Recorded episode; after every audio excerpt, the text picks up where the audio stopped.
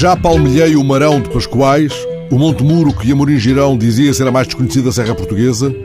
Julgo ter percebido que Sebastião da Gama contava da Rábida, Serra Mãe, que o mais difícil não é ir à Rábida, mas entendê-la.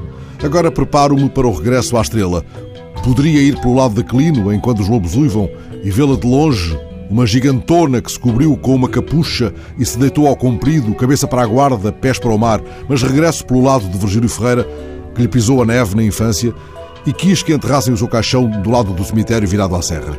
Ele garantia que não se cansava de olhar a serra na sua imóvel magnitude. Em cântico final, Mário, o pintor, regressado à aldeia, joga xadrez com o médico que testava os doentes com um certo soneto em que Antero sonhava ser um cavaleiro andante. Ali estão eles agora movendo as peças no silêncio de uma noite de montanha.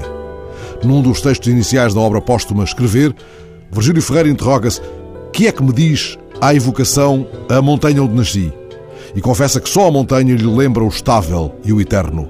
Assim, ao contemplá-la, eu próprio repouso sobre mim, esvaziado do que me oprime ou inquieta, escreveu Virgílio Ferreira.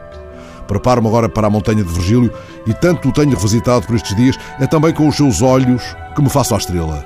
Vou por dentro do inverno e esse é, como eu noto, um modo virgiliano de ir ele o escreveu: A montanha nasceu para o inverno, como o mar para o verão.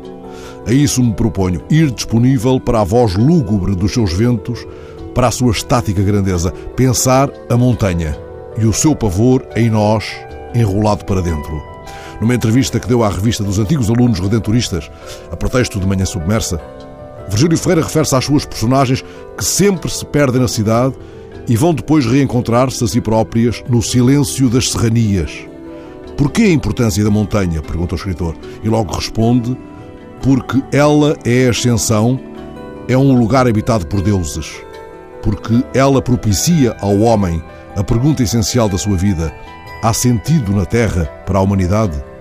Afinal, talvez seja preciso calcorrear a montanha para entender melhor Virgílio Ferreira, mas lendo os seus livros, a montanha revela-se-nos.